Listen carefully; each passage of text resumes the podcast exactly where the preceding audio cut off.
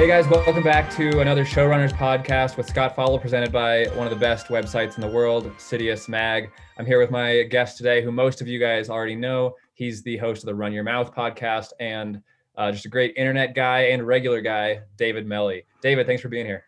thanks for having me. I'm, I'm genuinely a big fan of this podcast. Uh, also, from now on, I want to be introduced as a quote great internet guy. Yeah. uh, yeah, I mean, I assume uh, the people who haven't had the pleasure of meeting you probably have interacted with your um, internet persona at some point. So, you know, unfortunately, yeah. yeah.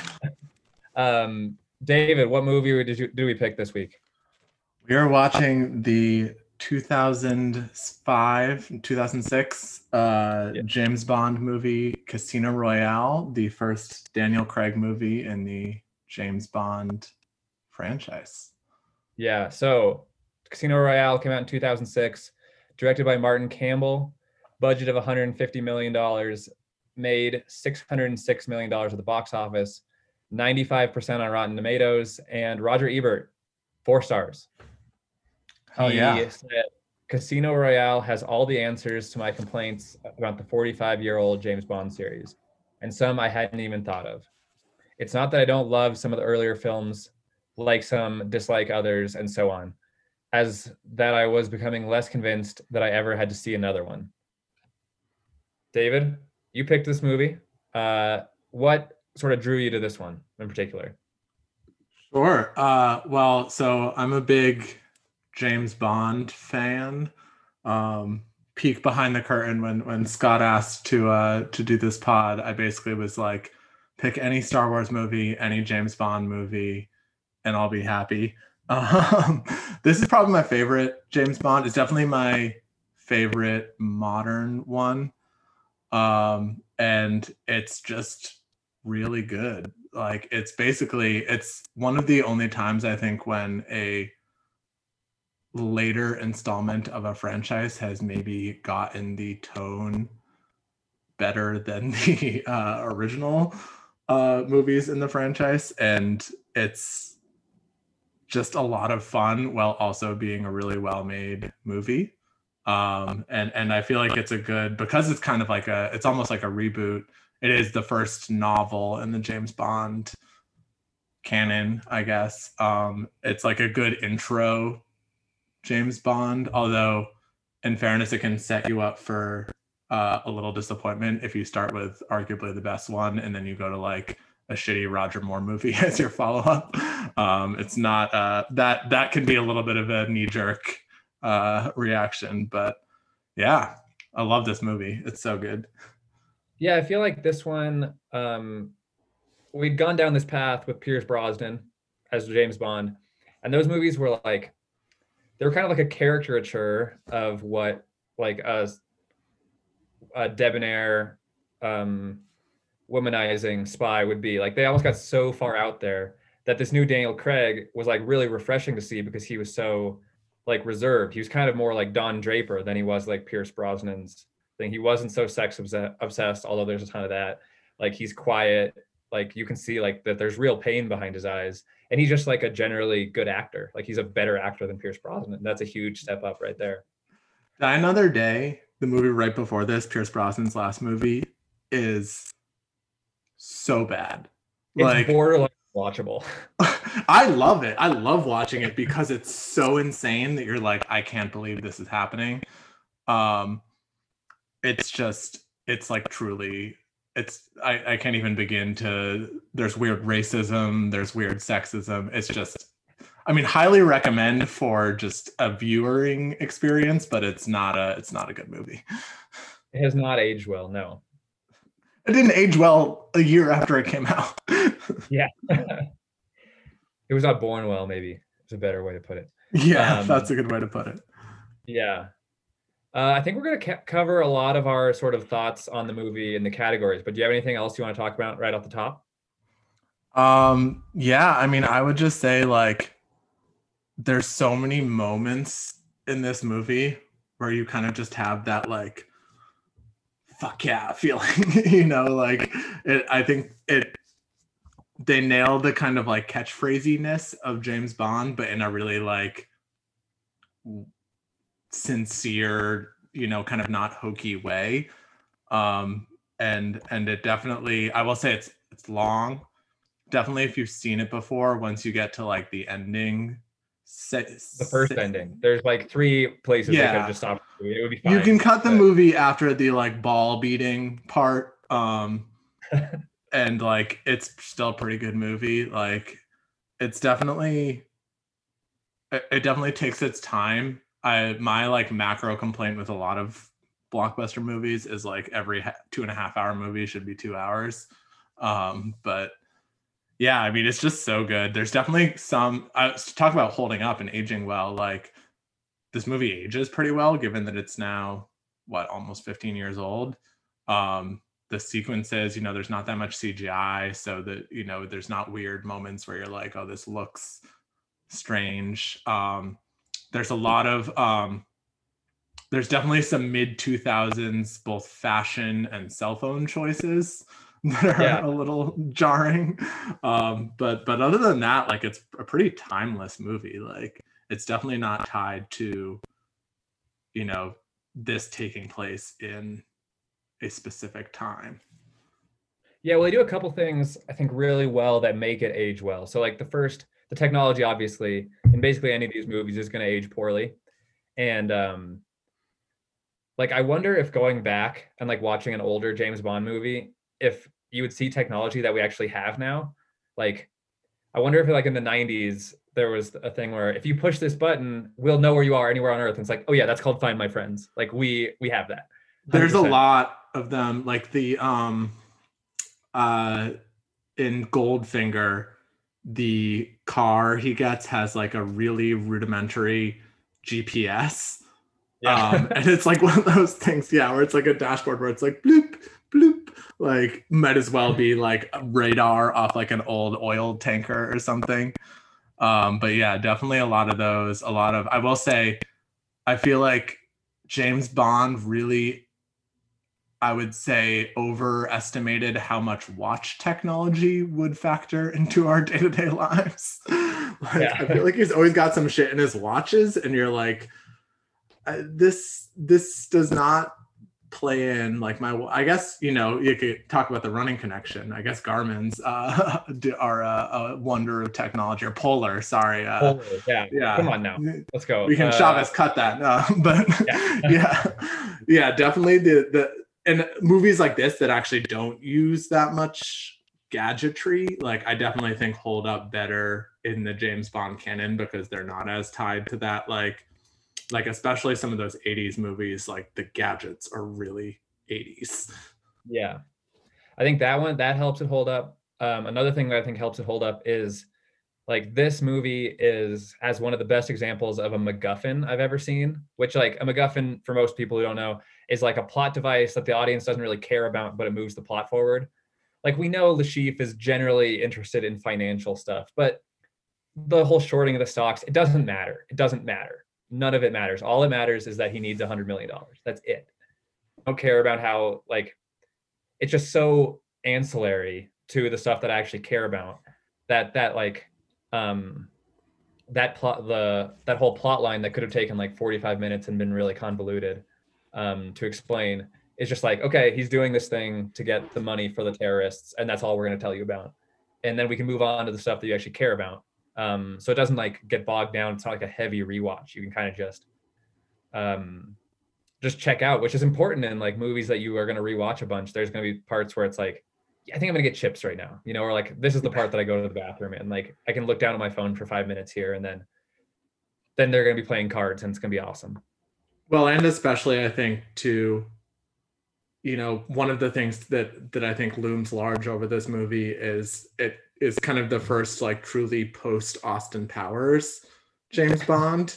And so like any sort of world domination plot, I feel like just got so lampooned by the Austin Powers movies that it's like you can't do you can't do that because people will be like, this is the stupidest thing I've ever seen, you know? So like even just making it about like money, terrorists, that's like keeping it simple. I think you avoid some of the kind of self-parody that some of the uh lesser Bond movies do. I will also say like all the best James Bond movies are just like essentially character studies of, of a really good villain and the character of James Bond. And I think the poker vehicle, while that's probably the most criticized part of this movie, enables you to get a lot of, you know, the essence of this conflict, which is it's Chiffre versus James Bond, these two sort of, you know, male egos clashing in a very um, you know, intellectual way rather than, you know, shutting off the bomb or, you know, a hand-to-hand fist fight or something that that I think makes it way more interesting to watch. Definitely. Both those characters are awesome. And then we get probably, I mean, in your opinion, you, when we were texting about this, you said you thought Eva Green was the best Bond girl. So it's like a yeah, this, three-headed. This might spoil some back. of my winners section, but like Eva Green is so great. Like she's yeah. so beautiful. She's like holds her own. Like I think especially some of the like 90s Bond women, like you had sort of the horrible 70s 80s Bond girls that like were very much victims and very much like I'm just to, you know, stand around and like look pretty while James Bond saves me. And then you got into the 90s where like you wanted those kind of strong female characters, but the writing wasn't really able to sell that or the acting if you're Denise Richards. Um, and like Eva Green is just so in her own right able to hold her own with James Bond that it like totally you know is the most believable sort of like he's met his match of any of the Bond girls. Also she's French and does like a flawless British accent, which I think is yeah. really hard to do. yeah. And then like props to the writers for kind of like trusting her with this as well. Because in the past, in all the other Bond movies, most of the other Bond movies, women are just you bet them and you dead them.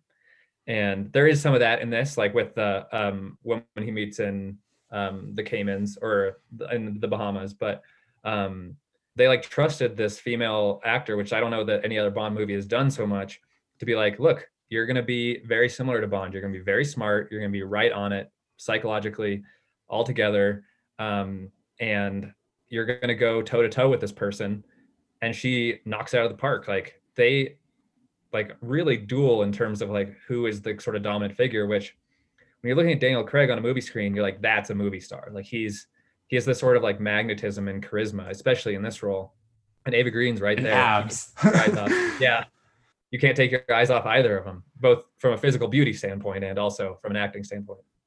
Yeah, that I I feel like everyone kind of points to the the train scene, and and I'm assuming the listeners, first of all, like if you haven't seen this movie, fucking watch this movie. It's so good. Like I think it's on maybe both Netflix and Amazon Prime right now, so like it's not that hard to find.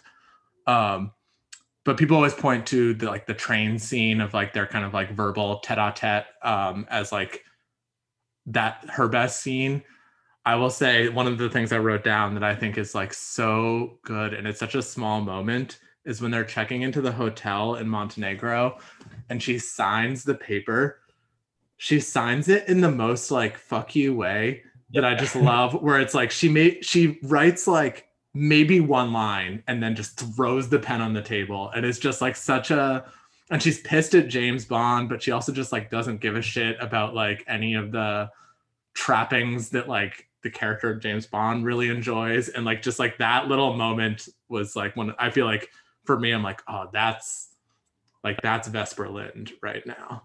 Yeah. All right. Before we step on any more of the categories, let's get into it. Uh, let's start yeah. with winner.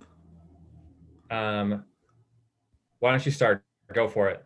Um, well, so appropriately, my first winner is uh, running. There's a lot of great running in this movie.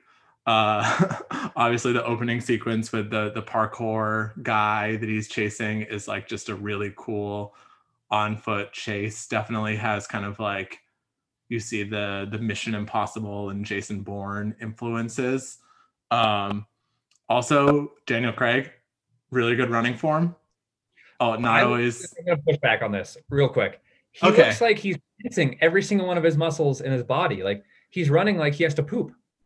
But he's also like, you know, whatever, five nine, two thirty or whatever, like his body type is. Like you don't he like he runs like a like he runs like a freight train because he's built like a freight train, you know, like and I feel like Alright. he he has that like um like almost like military training like he, like there's a precision to his running that feels forced but it feels like you know he's doing that on purpose Yeah, there's definitely no wasted motion. It's just like every time I see him run, I'm like, he's got to poop. He's gonna he's gonna poop. He's running to a bathroom right now. It's the only explanation for this form. also it has that tom cruisey thing where like there's a lot of scenes of him running flat out for extended periods of time Yeah. where you're like okay if he cut this all together like i think he just ran a like 330 mile Oh, for sure. They're just sprinting for hours. it's so long. It just looks so tiring. But i will say in terms of movie running even james bond running like james bond actors have a long and storied history of fucking up their knees on the set of james bond. And Okay. in die another day pierce brosnan i think tore his acl or something. Like there's a lot of walk running in that movie. And then inspector james uh, daniel craig also fucked up his knee. And there's like many scenes in that movie where you're like he should be running right now but he's just walking Yeah. so i will say by comparison running definitely gets a win in this uh in this episode Definitely. Um, all right, running. What else you got? Um, let's see. Uh, well, I had Eva Green. We already talked about her a lot. I think that's self-explanatory. Um, what else? Uh, asthma. Um, Le Chiffre makes asthma look really like cool and badass. Um, Yeah. the way he has like his just inhaler and he just like uses it as a power move and you think that it's weakness, but then he uses it to mess with James Bond. Um, I would say asthma definitely gets a win in this. I would also say just like Mads Mikkelsen is just great in this movie. Like he's so weird and creepy and scary. Yeah, he definitely just like showed them this movie and then got Hannibal for sure. There's just no doubt about it.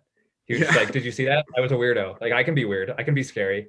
also, Um, he he has the classic like vague European accent where you're like, I don't know Yeah. what. I, I think the the person, I think he's Danish maybe, but like it's very unclear what where he's supposed to be from in the movie. Maybe on purpose, maybe because he's just doing a vague accent, but that, that's a James Bond classic for sure. Yeah, the um, I don't know. You're just from like, are you from Croatia? I don't know. Is that how that what they sound like? No, he's uh he's Danish. Yeah. Yeah. Um, I will say uh, Judi Dench, I also wrote down a forgiving actor wins. She's just great in everything and is just great in this as well. Um, definitely just like having fun, slapping James Bond around. Like, definitely like they, I feel like when they got Judi Dench and Daniel Craig, you feel like the producers had that moment where they're like, okay, we can like have a lot more fun with this dynamic. Like, it doesn't just have to be like the one kind of obligatory scene in the office where he hands in the mission because like they're just both great actors who you get the sense that they really love just like acting against each other. So Yeah. she's definitely a win in this. Um, and then my last one I had here was uh, George Clooney, um, because his uh, the scene at the end of the movie um, was uh, filmed on Lake Como, which is where like George Clooney's villa is. Um, and that scene is super beautiful. Also, Attack of the Clones was filmed there. But like generally speaking, like it reminded me that like George Clooney pretty much has it made if you have a villa on Lake Como uh, in Italy. So I would say that he gets like a ancillary. He's a winner Yeah. out of this whole situation. I have Lake Como in here as well. It just looks wonderful. It looks so beautiful. Like, if you're a rich person, how do you not have a villa at Lake Como? Like, why Oh, would yeah. you if you have a disposable twenty million dollars? Just buy it. Just do it. And then also, please film on location. Like, please just if you're a movie, just like go to Lake Como. Just do it for like a couple days. It made me feel wonderful just to see them there. It was like I feel like I'm in Lake Como, and I'm not. I'm sitting on my couch. It's 25 degrees outside, and uh, I, wi- I I like that. I like seeing it. I like the escapism. Uh, just go to Lake Como. Every movie should And- have a lake. And Mon- they're filming in Montenegro, I think was mostly Prague. but also like seems like Prague is pretty dope. Um, Yeah. seems like it's pretty cool there. Like I feel like there was just a lot of. I mean, James Bond movies always do this, where you're like, I want to go to all these places. Like this Yeah. is pretty sick. Definitely. Um, all right, some winners I've got.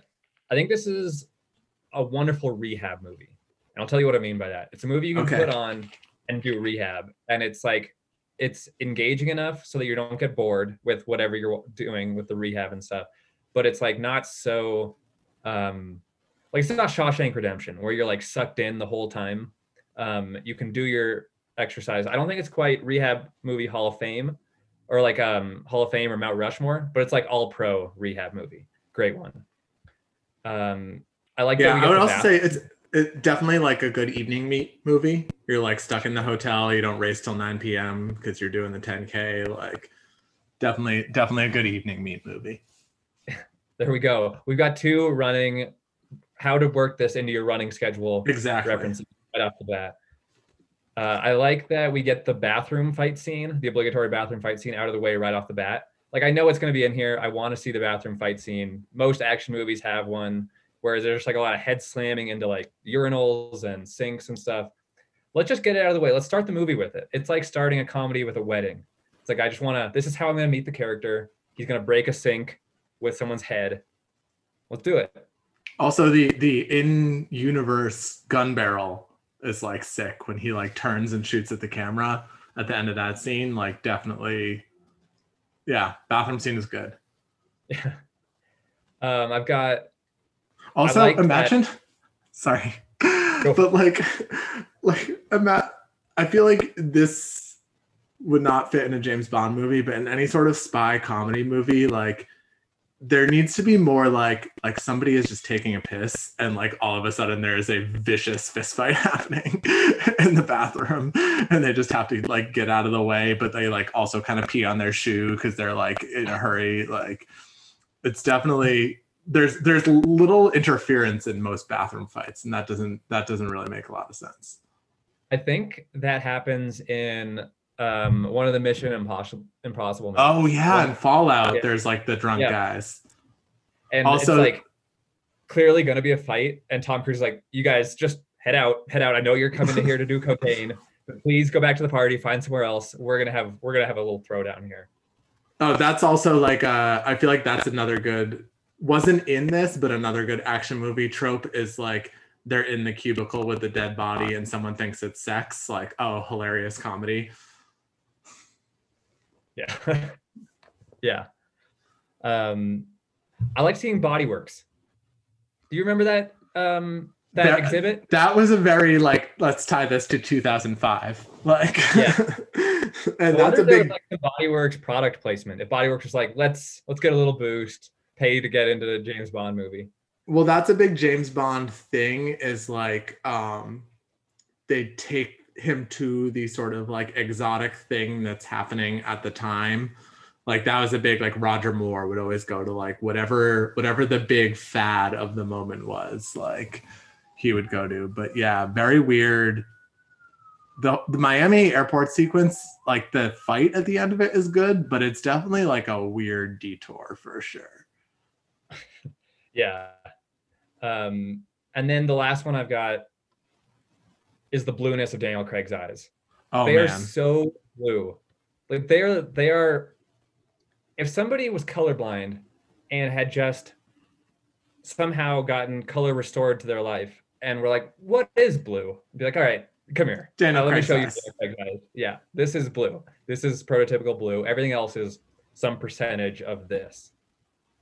and I well, I feel like he is like he kind of is the epitome of charisma in that like he's not like he's not the best looking guy in the world, but like he takes what he's got given and he like absolutely sells the shit out of it on charm alone. Like I feel like you come out of like a movie like this and you're like, wow, Daniel Craig is he's like he's a handsome, hot guy, but he's like on paper, like definitely like, you know, above average, but nothing special. Like he's not as good looking as Pierce Brosnan. And it's just like he's so it's the eyes, but it's also like he's so goddamn charming when he wants to be that you're like, Daniel Craig, I'm on board. oh, I'll add a win to that is like um like boxer brief bathing suits, like the one that he's wearing in like the Bahamas. Like, why is that not more of a thing? Like, Not all of us can pull that off, uh, David. Some of us don't look like that. Most I mean, actually. you know, I've seen your abs. I've been on Instagram. You know, I think, you know, you should just walk out of the water in slow motion and see what happens. It definitely, you definitely have to have broad shoulders to pull it off, I think for sure. But like, I feel like Speedos are not always a great look, and baggy bathing suits are not always a great look. But like, it really, I, f- I felt like that was the best of both worlds. And I feel like you don't see it that often. I yeah, I agree. I mean, um, here's the he has some sort of here's one of the reasons I don't particularly like that sort of swimsuit is like it really they really get stuck to you. They really get it gets stuck to you. And when you're James Bond, it's okay to come out of the water with like a full on bathing suit outline of your pork and beans. It's fine. You're James Bond. Everyone is already on board with that. We know what we're signing up for. But if you're just like a normal guy at a beach and you emerge from the water and everyone can see the outline of your shaft, it's just not that's not ideal by any means. You say that, but also I feel like there's a now we're really getting into the weeds, you know, but like uh there's a compressiveness to I think the more of the uh, this is I you know I was a swimmer in high school before I was a runner, so it's like there's almost there's a compressiveness to the tight suit that I think is a little can honestly be more modest than like the a baggy suit that like when it gets wet like really clings. You know what I mean? Mm. Like I do think you it goes either way, but yeah, definitely the type of thing where if you have if you have the charisma of Daniel Craig's James Bond, you can you know you can walk out of the water with everything showing, and they're just like, sure, great, we're on Yeah, board. yeah. That woman gets off her More horse and she's Let's like, another, let's do 4 I'm gonna takes. cheat on my husband with that guy. Yeah. Here's a this is a an entire complete tangent. Um but it's based on that scene, so it's not actually it's fine. Uh do we think that there was a potentially a little bit of fluffing before that scene? Because and here's why I'm saying that. He's emerging from uh lake or no, he's emerging from the Atlantic The Ocean. Bahamas, yeah. Bahamas. That's a cold ocean. And he's not shriveled. Do we think I- that maybe there was a little bit of fluffing going on there in that scene? You know, Scott, I'm, I'm I can't believe I'm saying this, but I think you were maybe paying closer attention than I was. Uh, I will say I feel like big budget movies, like this is a hundred fifty dollar movie, like they're thinking about every element. Like yeah. uh, definitely, you know, if they're gonna put that much effort into his making his muscles look good, like yeah, they're gonna fluff it up as well. Like, although I will say, like, I don't.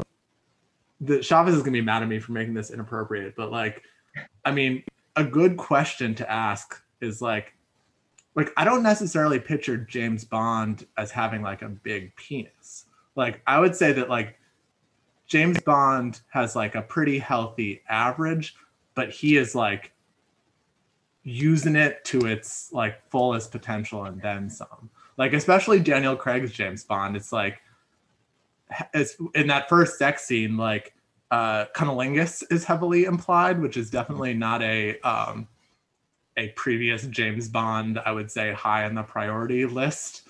Um, like he's definitely like he's definitely a little bit of a freak and he's definitely like really pleasuring his woman, but like I would say that that's more on skill than like his his equipment. We think he's like a he's a, into precision. He can perform a precision strike, but it's not necessarily he's not leveling a whole city block. It's a yeah, I think I think when you're sleeping with a lot of married women, it's like you know what you're doing. Like yeah. part of the appeal there is that like you're providing a value add that the husband is not. So Mhm. like I think and obviously, you know, historically speaking, if James if anyone has had as much sex as James Bond has had, like he knows what he's doing. Yeah. he knows his way around that situation. Um, you know, I don't know. Like, I don't, I don't want to say that this is a family-friendly podcast by any means. Definitely, there's some swearing involved. We'll see if Chavez leaves that in. I yeah, we'll see. Yeah. We'll bury it, and you know. yeah. uh, do you have any more winners? Um, I think I got pretty much everything. Um, I I had a poker related winner, but I'm gonna actually save it for the loser section. We'll see why. You'll Okay. see why shortly. All right. Uh, let's go to the losers.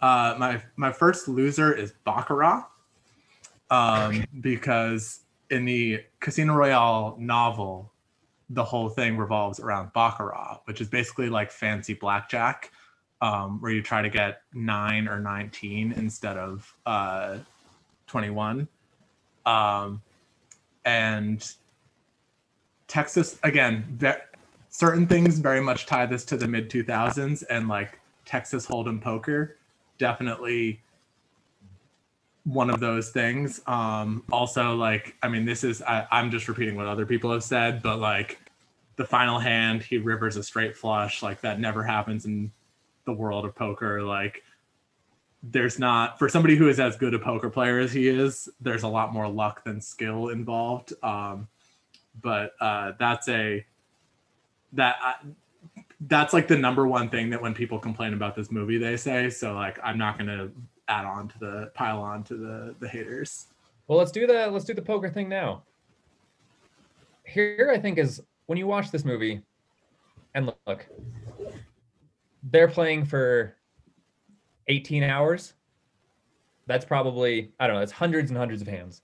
So maybe they're just showing us the monster hands, but literally every single hand that they show us is a monster. It is a monster. It's like three aces or three kings or a full house or uh and look like i haven't played a ton of ton of poker but i think you go um like whole careers whole poking, poker player lives without getting like a royal flush and or like a straight flush you know an inside straight flush draw. And he hits that on the river for 150 million dollars. It's tough. It's not on one hand it's not realistic but on the other hand it does speak to like this irrational confidence that um is supposed to be like inherent in the James Bond character. So yeah. yeah, it's it's definitely like i think like the more nuanced you know the more nuanced take is like if he wins it all by like bluffing with a low pair like I, I think that would be better better but i also think it's a movie and like Yeah. not everyone is like super in on poker and like then they have the like the whole thing where like mathis and eva green the whole time are like this is what is happening in the poker game now in case you don't know Yeah. so but yeah definitely i feel like i give major passes to the poker scenes because like Mads Mikkelsen and Daniel Craig are just playing it so well that like you don't really care. It doesn't really matter what happens, but yeah, yeah. Uh, so we talked about the monster hands. We talked about the exposition there. The other thing about the poker that I don't care for, and this happens, I've never actually seen a movie do this correctly, but when somebody goes all in, there has to be like an accounting of how many chips they are putting in the pot. Like you have to know how much they're betting so the person can cover it. Uh, don't see it once. There's no like there's no sort of um figuring out how to like make the bets equal. One person's just like all in and the other person's like all in and now all the chips are in the middle and the whole thing is for the whole game. Like it's even more egregious when he wins the Aston Martin in the Bahamas. The guy's like, I'll bet my car. And there's no sort of accounting or like there's no Kelley Blue Book happening. yeah. I will. I He's will like, "Oh, how say, much your car worth? going back to the winners, you know who we should have said was a winner is that dealer because I think James Bond tips him five hundred thousand dollars at the end of.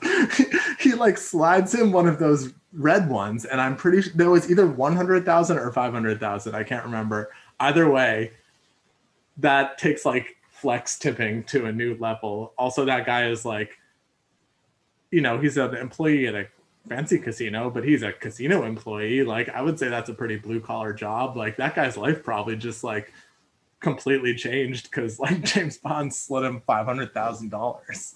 Maybe that's like the typical tip in an underground 150 million dollar high stakes winner takes all um, Texas Hold'em game. Like maybe that's sort of what you're expected to do. I've never been in one of those.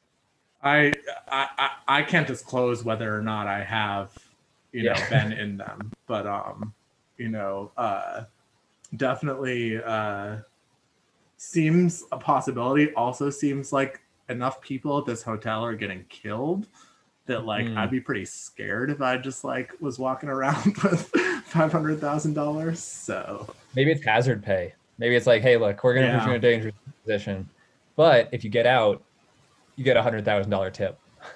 that's true. And then I have some other inane um, poker losers, but we don't really have to go into them. They're mostly about like whether or not the blinds are too low to start the, the big game. I don't think I don't think we need to arbitrate that. Are you a poker guy?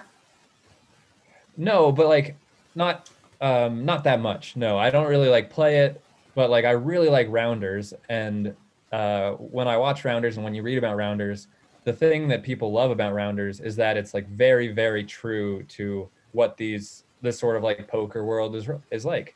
And uh then when you watch rounders and you watch a different movie where they have poker scenes, you're like, "Oh, this is absurd. This is this is awful." It's like um yeah, I mean, it's like anything when you learn something about it and then it's shown in a movie and you're like, eh, it's not not really like that. Yeah, I uh, my my college teammates and I have been playing a uh, weekly poker game for the last like two months or so. Like just like connect over COVID over Zoom and stuff. Um, I'm I'm I think I'm down thirty five bucks currently, but that's over like seven or eight games. So like, So and I lost. stakes. What'd you say? You're playing pretty high stakes, huh? 20 bucks buy-in. So Yeah. I, I lost real big uh, last week, I think it was, but I, and I'm clawing my way back now. But yeah, I'm definitely. I wouldn't say I'm a good poker player, but I I enjoy it as an activity. It's definitely a good way to kill like four hours. Like you can, I will say that's realistic about Casino Royale is like you can play poker for so long without realizing it. Yeah. When you get engaged. All right. What uh what's your other uh losers here? Um, well, this is. Uh, I'm sorry, this is not a video podcast. Although the, then the, the listeners could see the tuxedos that you and I are both wearing. Um, Yeah. but one of my losers, uh, as I take a sip from my not Vesper Martini, is a Vesper Martini. Okay. Um, have you ever had a Vesper Martini? no, let me look it up. I don't just like them. Um, Okay. It's like so. It's a vodka martini with both gin and vodka. Do you like martinis? No, I'm not a martini guy. martinis are gross. Um, martinis are literally just spirits. Like I will say, I I like cocktails, but I would describe my taste in cocktails as more on the uh, soft side. Um, definitely like things to be a little uh, sweeter usually, and martinis are basically just like alcohol.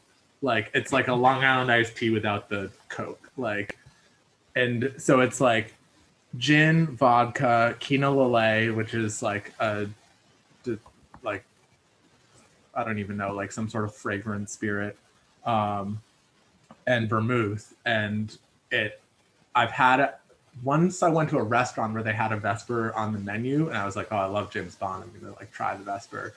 And it's just like it's undrinkable. Like it's basically like drinking a martini glass full of just liquor. Um, yeah. But I will say I am currently drinking basically what I have adapted uh, martini into, which is uh, gin and vermouth with uh, some triple sec and some limoncello for some Okay. citrusiness, um, Mhm. and that is going down real smooth. So uh, I would say that Vesper lost out because she got like a pretty gross alcoholic only drink named after her, but like the modified Vesper definitely a winner. The mo- yeah, the the David Melly Vesper. Yeah, The Um, Desper. The Desper. There you go. we named it. Um, speaking of, all right, this is just, I was looking up what it is, and one of the suggested searches that came up, this is a, you know, this is an aside, I'll admit that, um, is a Gibson. And we met, we got introduced to the Gibson in Queen's Gambit. But a Gibson is a, it's a martini, but instead of an olive, they put a fucking onion in there. That is disgusting. It's so gross. I've, I haven't had anyone to talk about this with. No one else has like listened to my uh, Gibson like uh Yeah. like kind of vomiting in my mouth ideas. I just want to. I will say, so I was looking bef- before this podcast. I was looking up James Bond drinking things to see if there was like an appropriate drink. Um, one of my favorite cocktails is a Negroni, which is basically just like super bitter, like fragrant, kind of similar to a martini, but more on the sort of like bitter side. Um, and that has the an orange in it, which I feel like is a good. I feel like keeping fruit in the in the pitcher is definitely more advised. Um, dirty martinis, I think, are gross. I don't like all. I don't like. I, like olives like in salad, but like olive juice is gross. Like people, you know, people like like pickle juice with like shots or whatever. Like just straight salty liquid is not. Maybe Chavez has to cut that, but like I don't know that that doesn't appeal to me in a drink really. And honestly, probably part of it is just like them trying to make you more thirsty, so you order more at the bar. it's that's very possible. Um, yeah, I think you really people get very particular around their cocktails. You know, Do you like- have a go-to? Do you have like like if you were to go to a nice restaurant or, or bar, what's your what's your order? you know, I've been through the quarantine. I've been making my own cocktails, obviously, and I go Paloma. I really like a good Paloma, which is tequila, um, like lime juice, grapefruit juice, and um, like club soda, basically. Mhm. It's very good. I love the Paloma. Uh, I like I like a good Negroni. I've been making those myself, and then old fashions. Those are kind of my my three go tos. Nice. Um, yeah. More of a whiskey sour guy than an old-fashioned guy. Again, I like things a little on the serious side. Damn whiskey sours. Um, yeah, I will say I um, my my recent not recent, but I've been enjoying it recently is, is a good Moscow Mule. Um, My Mm. roommate likes Moscow mules, so if I'm like trying to peer pressure her into drinking, I'll, that's usually what I'll go go Gotcha. for. And it's also good because I I like a Moscow Mule, but uh, my boyfriend is a, being from Kentucky is a big bourbon guy, so you can get, do a Kentucky Mule, and- Gotcha. which is just the same thing with bourbon. Um, so so definitely definitely a good mule of any kind is also an- another go to. Yeah. All right. Let's uh let's get back to the movie. I mean, that was a great aside. I, I'll always talk about cocktails, but um. All right. Here's one that got me. The bad guy, Mads Mikkelsen. I don't get why he has a stockbroker. Like, why does he have to like give up three to four percent for someone else to call in his trades? And look, this is that's a weird. It's not even a good nitpick. But so is Le I just think- Chiffre the, the loser in this scenario? Yeah, for not like having a TD Ameritrade account. Yeah. I feel like you would think it would make sense for him to be the stockbroker.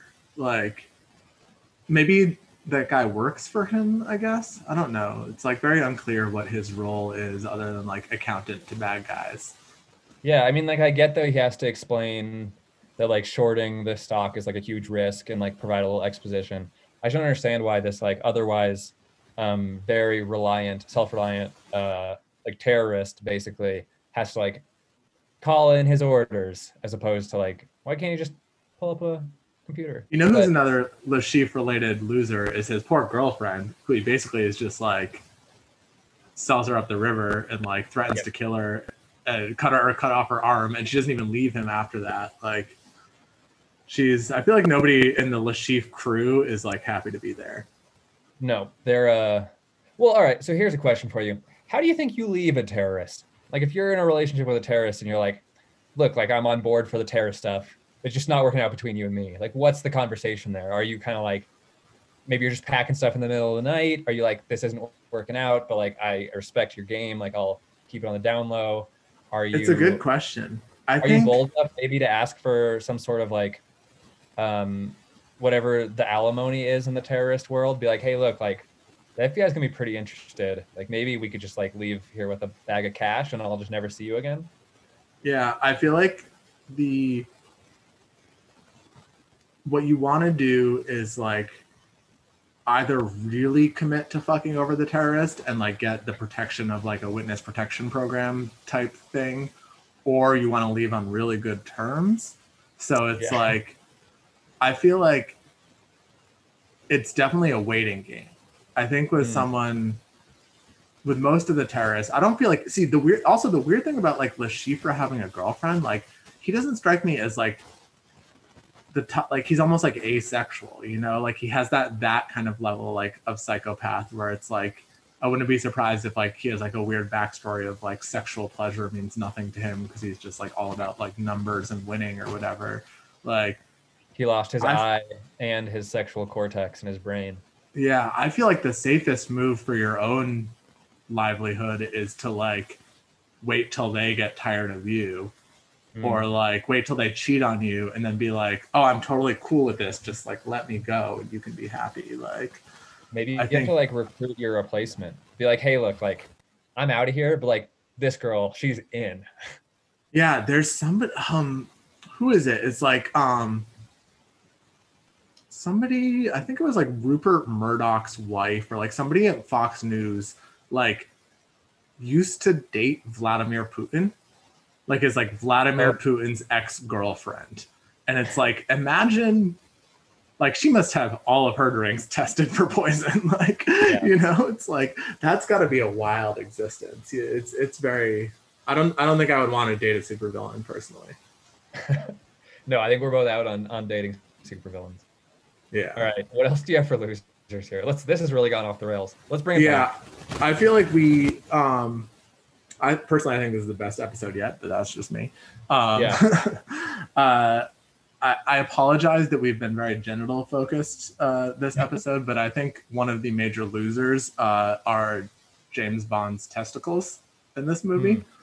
Um, that scene, that scene, I would say is a winner in that it is so brutal and so well acted and so like you have that like you watching that scene every guy watching that scene has that like phantom like stomach pain like it, it's so bad and it's so i mean it's such a great climax to the movie in that it's like it is truly the most physical representation of laying a man low and taking him to his lowest point and even at James Bond's lowest point, he still has the strength of character to not betray queen and country, which is like ultimately what it comes like. That's what makes James Bond James Bond is he truly is willing to die for his job and doesn't care.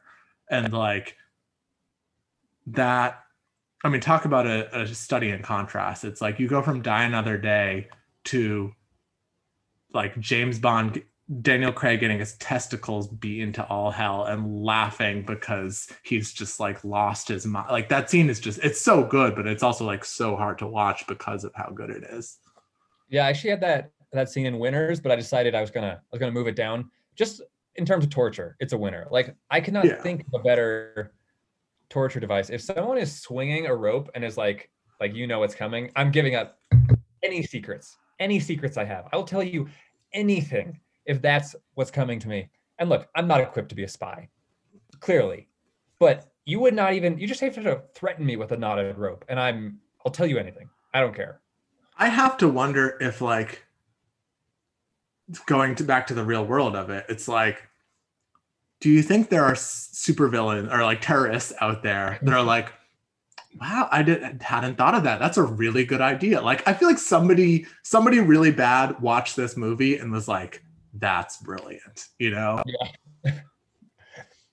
like uh you wouldn't be surprised if it shows up on like a law and order svu episode. Like the one of the ripped from the headlines ones. It's like yeah well, i right. saw it on it in james bond. I don't know. Yeah i mean it, going back to the vladimir putin thing and i'm probably going to get killed after this episode but it's like i would 100% believe that he does that to people you know? Like yeah Yeah, Yeah, and uh, the last loser I have on here on a on a much lower level is just Mathis, because like he got screwed. Like he didn't do anything wrong. Like he, you see in the next movie, you see in Quantum of Solace that they like buy him a villa because they feel bad, but like basically Vesper like betrays the hell out of everybody, and he gets blamed for it and gets like tasered and like kicked out of MI6, like just because like he didn't do anything and he's just he was just like chilling in prague like being a section liaison or whatever his job is and yeah, he kind of he kind of got the short end of the stick on this one, and he's such a fun character. Like I feel like all the minor characters in this movie are really well cast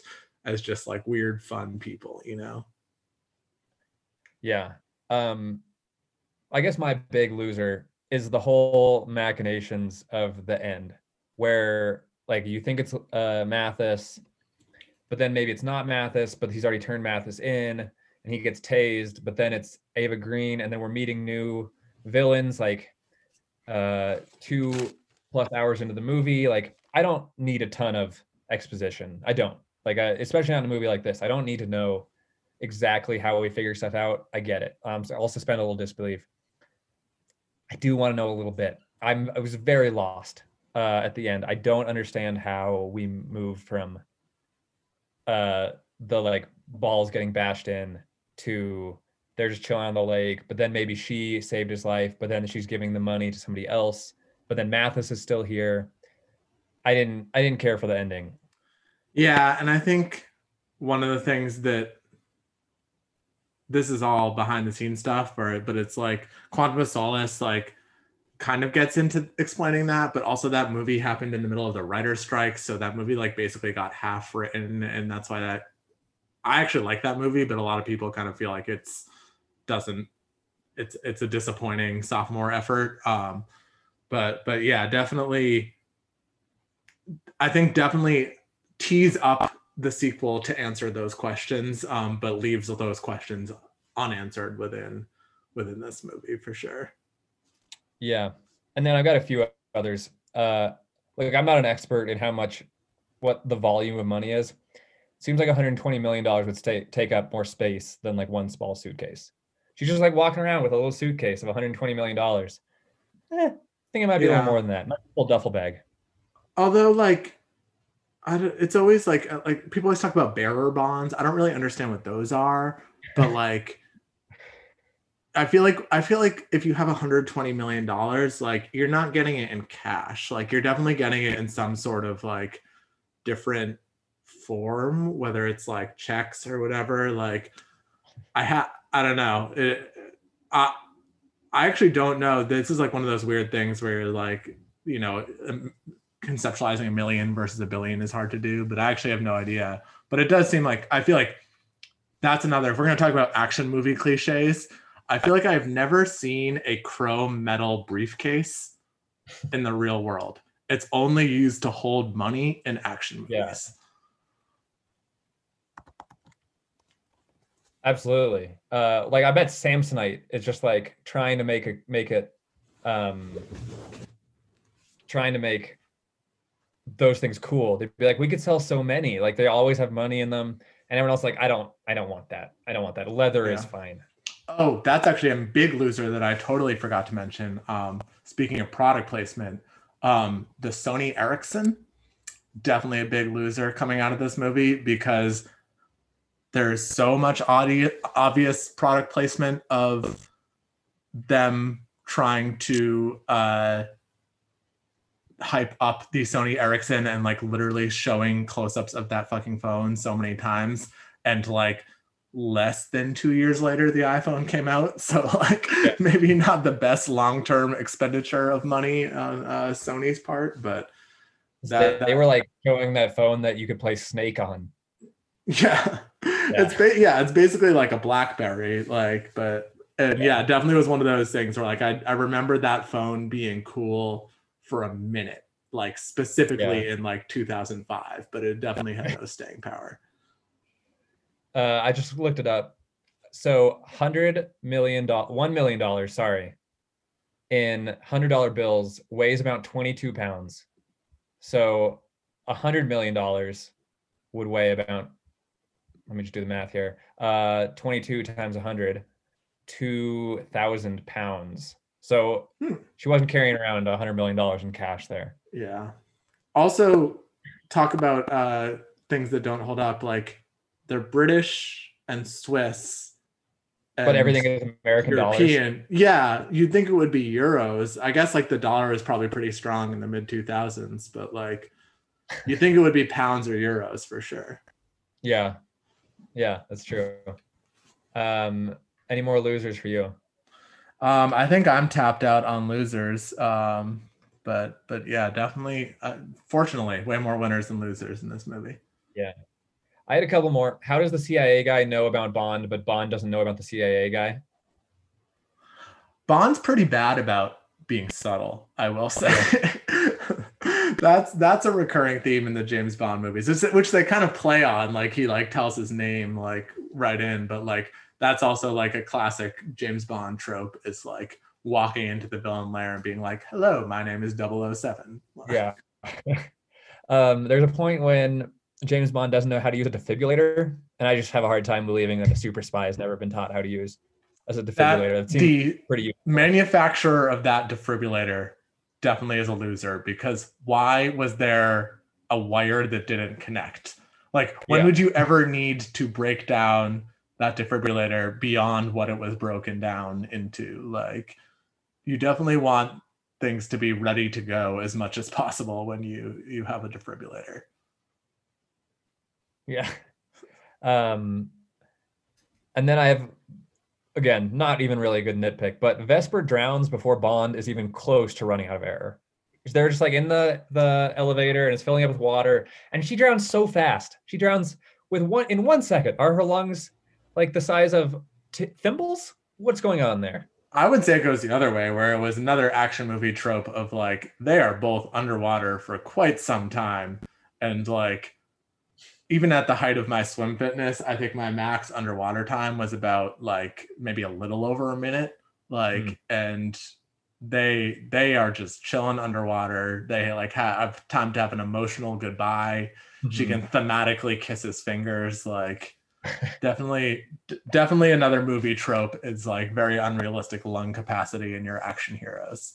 I just wanted them to have the same or similar lung capacity because Daniel Craig seems like he could stay down there for another hour, and she's out. Yeah. yeah. That being said, like that, I would also say like losers. Whoever constructed that Venice house setup is that mm-hmm. really how houses are set up in Venice? Because that seems wildly unsafe. Just the the dirt. It's just like mud I think it's just like floating ballast. Like, yeah. I mean, I, it didn't seem. It seemed like it could very easily be destabilized. Although I guess yeah. that house was supposed to be like under construction, so maybe like not all houses are that easily. Yeah. Well, I mean, Venice is slowly sinking into the ocean, so I don't know. I don't want to. I don't want to speak to Venice's architectural soundness. That's not really my expertise. It's more of um, how swimsuits stick to the male form when ah, you come out of the water. Yeah, that's, that's kind of what I know about. Yeah.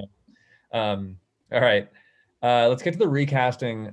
Ca- the recasting couch here. We're gonna do a special edition. We're gonna say who is the next Bond. That's gonna be our our thing. Because Daniel Daniel Craig, he's after Skyfall, um, the most recent one. He said, "Please kill me if I ever do another one of these." He's since agreed to do one more, but luckily uh, so after that, there's going to be a new one, and we know the family that owns the rights to this are um, they're pretty conservative about what kind of movie they want to put forward, but there's been a lot of uh, social talk about whether that should be a woman, whether it should be a person of color, whether it should be someone from the LGBTQ community. What do you think? I mean, there's some clear frontrunners. Uh, yeah. So the clear runner is probably Emily Blunt person of color is probably Daniel Kaluuya. And then if it's another straight white man, I would say the odds-on favorite is probably Tom Hardy. Yeah, so those are I've heard all of those. I do have so I will say off the top, I don't I think having James Bond be a woman is difficult solely because historically James Bond is a character associated with being you know being male and being from the navy like you could do it but they're in this phase right now where they're trying to retcon him as like this one character mm-hmm. and like i think that would be tough i think the what they're doing with lashana lynch in the upcoming movie no time to die is is basically what kind of the rumor is is that she's going to be like the replacement 007 which like i think i would be i think that's way more like um fits more with the story is having sort of a different person play the role of 007 rather than like the character of James Bond. But that's just kind of me being a nerd. Um, I would also say that in terms of women qualified to take the role, like my absolute first choice would be Charlize Theron, but she oh, okay. basically did that in Atomic Blonde, so it's kind of hard to see her doing like essentially the same thing uh in a James Bond movie, but she would be awesome. I think she'd be awesome as a Bond girl. Um I think she'd be think awesome. a little old. I mean, like, I, obviously, like, I. Charlize Theron is ageless. She literally looks 25, and she's like I, well into her 40s. You know, love her. Like, Long Shot was awesome. Atomic Blonde was awesome. Bombshell was awesome. Huge Charlize Theron fan. I see would have a hard time seeing her. She's 45 years old. I have a hard time seeing her uh, sign on for like eight years of being. And that's the thing is like, you you kind of are committing to a decade probably. Yeah. Um so you do kind of want someone younger. I think that's a big issue with Idris Elba. Is like that's one of the ones people say a lot, and like he's like 50. Like I think you want somebody looks who's great. gonna Yeah, he looks great, but he's I think you want somebody who's gonna age into the role a little. Um I think it would be great if Bond was played by a person of color, but that being said, I will say my two suggestions for recasting are white men, unfortunately. Um, but uh, I think Richard Madden um, from The Bodyguard and Game of Thrones mm. um, would be great. Um, he's one of those people who has been kind of like widely rumored to do it. Um, and he is also widely rumored to allegedly, don't quote me on this, maybe be queer. So, like, that would be kind of cool. Like in Skyfall, they kind of teased the whole like idea that like James Bond has like, you know, had a history with men, and like I think that makes way more sense for the character of James Bond to be like bisexual or pansexual and be like, you know, I'll do whatever it takes for the mission, you know, like uh, that that seems on brand for him. Um, and then my other person um, who I just really love as an actor, but um, I, I think would fit really well is James McAvoy, um, who has shown to be really versatile in the roles he takes, but he hasn't really done a role like this. So it would be interesting to see what he would do with a role like this. Um, so I, I, I think James McAvoy would be a good fit. Um, you know, he was in those M Night Shyamalan movies and Atonement, and um, he was actually in Atomic Blonde too. Um, but but I think he would be a good James Bond, and his name's James. He, so yeah, and he, uh, we know he will do a movie for paycheck. Like he was in, he's in, in X Men. Like he, yeah, I, yeah, I think he's just mainstream enough, you know, where it's like he's a little unknown, but definitely like not a stranger to the blockbuster, you know so speaking of your uh your Game of Thrones guy, um, sorry, Richard Madden, why not Kit Harington? I don't watch Game of Thrones, so I don't actually um know the character as well, but I I'm I can imagine that probably a lot of the is he Jon Snow or is he somebody else? He's, yes, he's Jon Snow. I'm sure he'd be fine. I don't I haven't seen him in much to be honest. okay. Um, Do you have a recast? Well, I mean, I I think it would be really cool if they found someone who would like who sort of became Jon Snow, who wasn't like super super famous, but was a really good actor. I mean, I guess my recast, the one I really hope gets it, is Daniel Kaluuya. Like I think he can do anything, and he's awesome. But on the other hand, like I also want to see him continue to make like really cool, interesting movies, like um, the one he that's coming out soon. Uh, man, why am I blanking on it? But it's like uh, the Traitor and the Judas Tree or something like that. Um, I would like to see him keep doing his like Oscar thing. Um, yeah, that's why I one person I've thought of would be um, Dev Patel, but mm-hmm. I think he's kind of also the like he's too he's too Oscar baity now. Like he wouldn't do yeah. something this mainstream.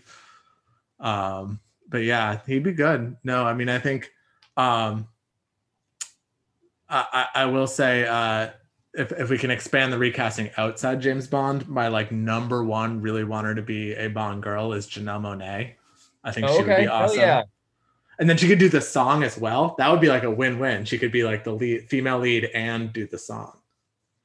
Yeah. Maybe she um is like goes undercover as like a, a hip hop artist.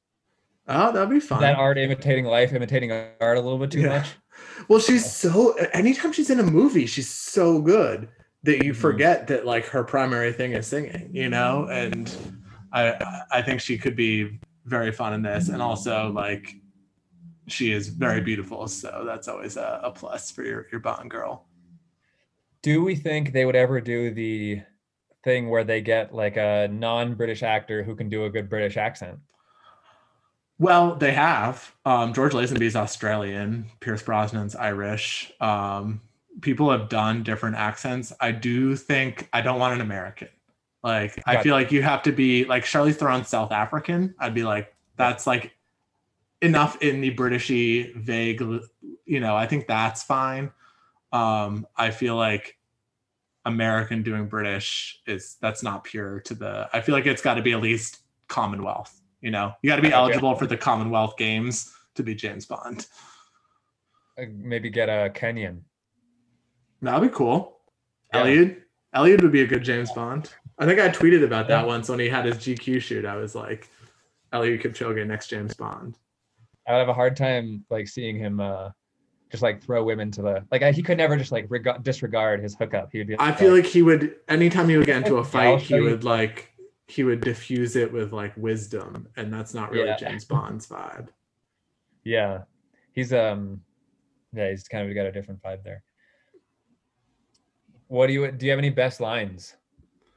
Uh, like in insta quote lines, I have uh some some potential captions.